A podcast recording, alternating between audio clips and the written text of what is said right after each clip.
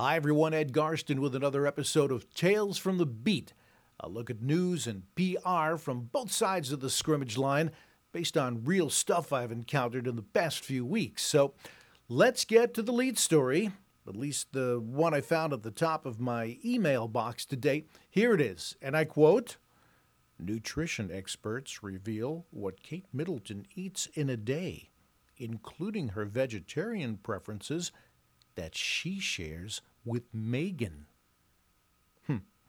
Well, I won't spoil the suspense.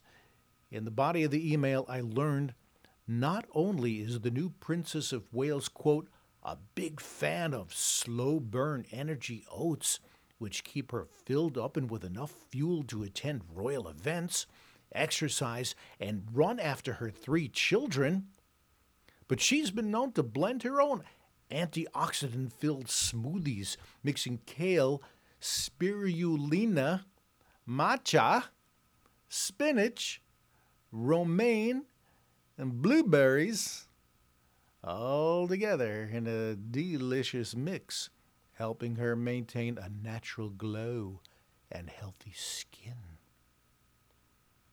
But what about the bacon part? Ha! That's buried in paragraph 5 where it's revealed, and I quote, the Princess of Wales and her sister in law Meghan Markle enjoy harmony in their eating habits, with Kate's preference to eat mostly vegetarian foods for lunch, echoing Meghan's passion for plant based foods during the week. Oh, it's so juicy. Well, as a guy who has only the utmost admiration for well nourished royals with the waistlines of pencils, I dove into every detail of this amazing story pitch. But as a reporter who writes exclusively about autos and mobility, I don't know. I can only surmise the PR person from the fitness site that sent me this vital news obviously figured I would make the giant leap that vehicles both internal combustion or electric, could travel further on a tank of gas or a battery charge if the occupants weigh less than a ball of cotton.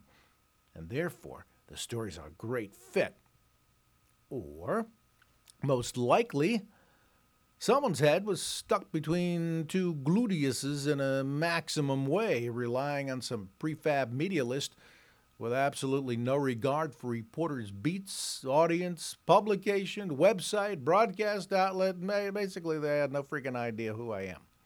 So then they wonder why they're not receiving a response. Well, look, the reporter's time is already wasted having to either read or at least the subject line before discarding the misguided missile here.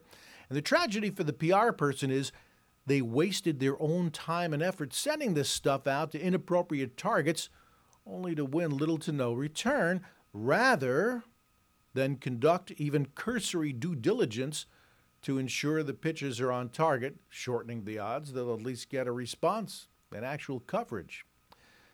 Now, at this point in my life, as a semi retired person, still playing a bit on both sides of the equation, I have a little more time to respond generally informing the person they fired a blank at the wrong target. Most thank me for letting them know so they won't make the same mistake. Hey man, that's cool. Let me know. I'm glad you let me know. But I have to admit, sometimes I just can't resist giving one a little shit. Well, it came after receiving a pitch from a PR person repping a condom company. It was well written, and conveniently included a link to images, which I could use in my story. I appreciate that. Now I'm thinking, wow, this PR person is a pro, except, of course, for the sending materials to a totally inappropriate reporter. But since he put in at least some effort, I figured, well, I will too. So I responded. Here's what I said. Hey, thanks for sending along that compelling and complete pitch regarding blankety brand condoms. As I am an auto reporter, perhaps we could work on an angle how blankety brand condoms make rear seat copulation a more pleasurable and less messy exercise. We could broaden the story to include specific case studies in minivans, pickup trucks, RVs, motorcycles, sidecars. Hey, you got time to talk? Well, talk about narrow minded. I received no response whatsoever, even after my honest attempt to make the story work for my readership, giving the PR guy a total opportunity to score some valuable earned media coverage. I'll tell you, you know, sometimes sometimes it just doesn't pay to try to be helpful. Well, finally, I seem to end up on a list for a hip urban fashion brand.